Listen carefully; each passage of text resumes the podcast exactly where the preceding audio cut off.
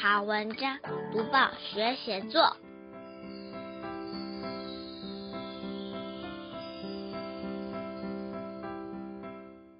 各位小朋友好，我是国语日报的林伟主编。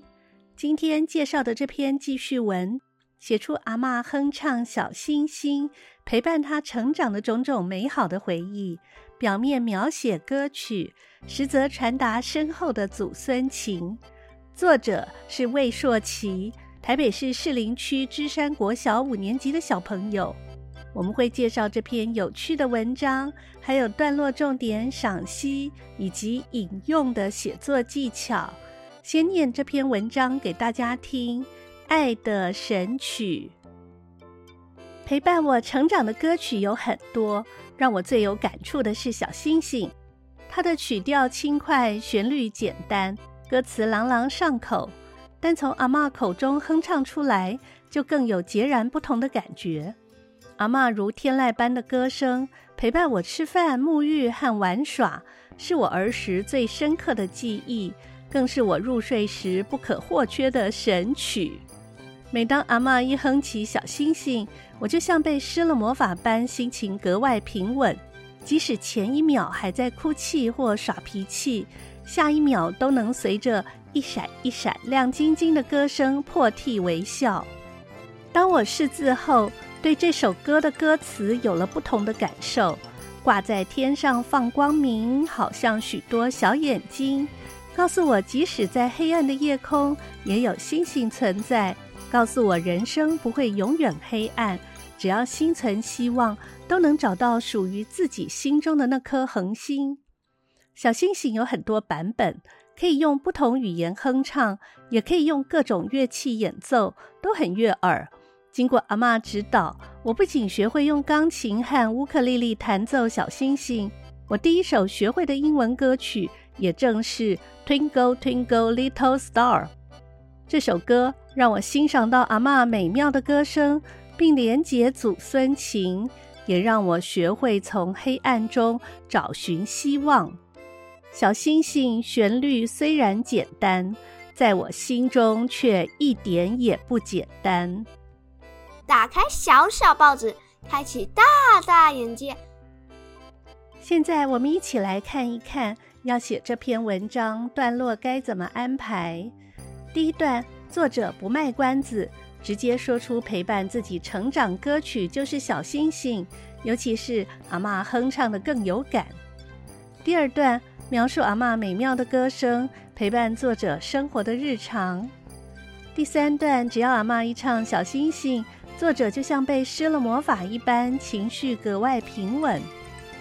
第四段，作者深入了解歌词意思，发现它带给人希望。第五段，阿嬷不仅会哼唱，还指导作者用乐器弹奏。第六段，说明小星星带给作者的意义和影响。主编为什么会选这篇文章呢？因为每年八月的最后一个周日是祖父母节。也是为了呼应祖父母节，因此主编选用了这篇。解析完每一段在写什么，现在我们一起来赏析。今天的小作家要跟大家分享歌曲的美好。你一定会唱不少歌，不管是比较严肃、庄重的国歌和校歌，年纪小的时候听的儿歌，上音乐课的时候老师教的歌。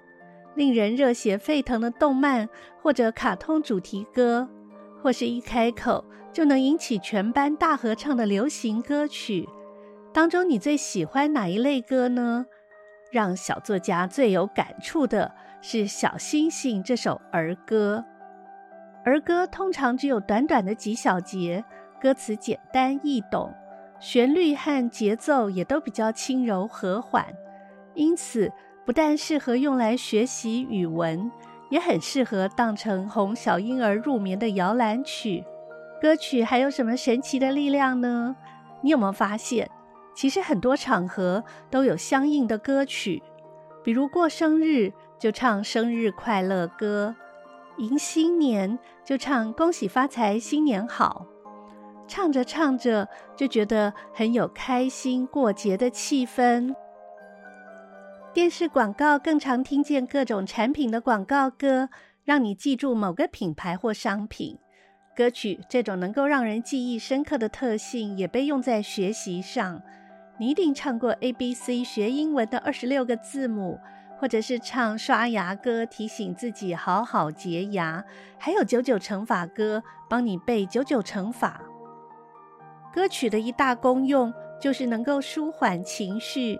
你一定也有过这样的经验：心情不好的时候，听见某一首歌，跟着旋律哼哼唱唱。烦恼似乎也随着歌声飘散到远方，心境变得开朗。而像小作家这样细细品味歌词的意境，鼓舞勉励自己，则是更高的境界。不过，歌曲最神奇的力量，应该就是能够和别人情感交流，弥补语言沟通的不足，支持人与人之间的爱与合作。最明显的例子。就是母亲节的时候，唱和母亲有关的歌给妈妈听了。妈妈听你唱这样的歌，总是非常的感动。想一想，你可以唱什么歌给亲爱的家人听呢？想到了，就赶快为家人唱歌吧。能够了解你对他的情感，他一定会非常开心哦。多读报，多开窍；早读报，早开窍；天天读报。不怕不开窍。要跟大家说一说什么写作的小技巧呢？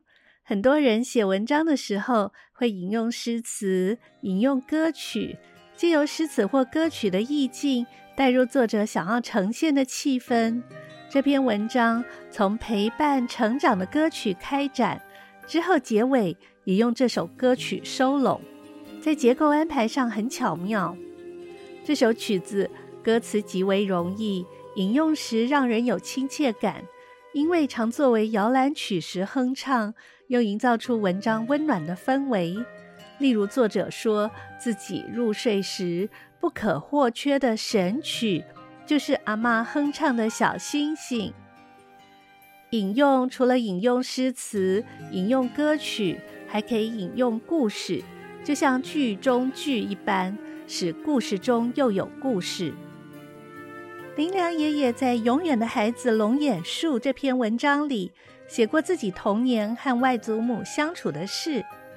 他在文章里说，外祖母家的果树有石榴、有杨桃、有枇杷、有龙眼。龙眼一共有两棵，树龄都很高，一棵长在果园内，另外一棵在围墙外的路边。两棵龙眼树生命力都很强，几乎年年丰收。每逢夏天，那果实累累的样子很引人注目。我常听外祖母说，这棵树本来是在围墙内，开辟马路以后才变成在围墙外。不过，它还是我们的树，归我们照顾。听外祖母这样说，小小的我就认为自己有保护这棵树的责任，常常会不自觉地打开小编门。探头出去查看查看，看看它是不是很安全。夏天龙眼成熟，也会有人爬到树上去摘龙眼吃。我和二弟要是发现了，就会齐声喊：“有人偷龙眼！”树上的人听到了，也会赶紧爬下树，手拿一串龙眼，悄悄地走开。再说长在果园里的另外一棵。这一棵年年丰收，结的果实比围墙外那一棵还要丰盛，所以格外受到外祖母的重视，不许我们这些小孩子攀爬，因为怕破坏了果实的成长。收成的日子到了，平日很少到果园走动的外祖母会亲自到果园来指挥一切。她雇佣的两个工人都是经验丰富的老手。爬树细心，动作利落，还安排了人站在树下承接从树上抛下的串串龙眼。平日说话很慢、很轻柔的外祖母，这一天说话变得坚决有力，像一个很有把握的指挥官。规定孩子们都只能在远处观看，不许在树下走动。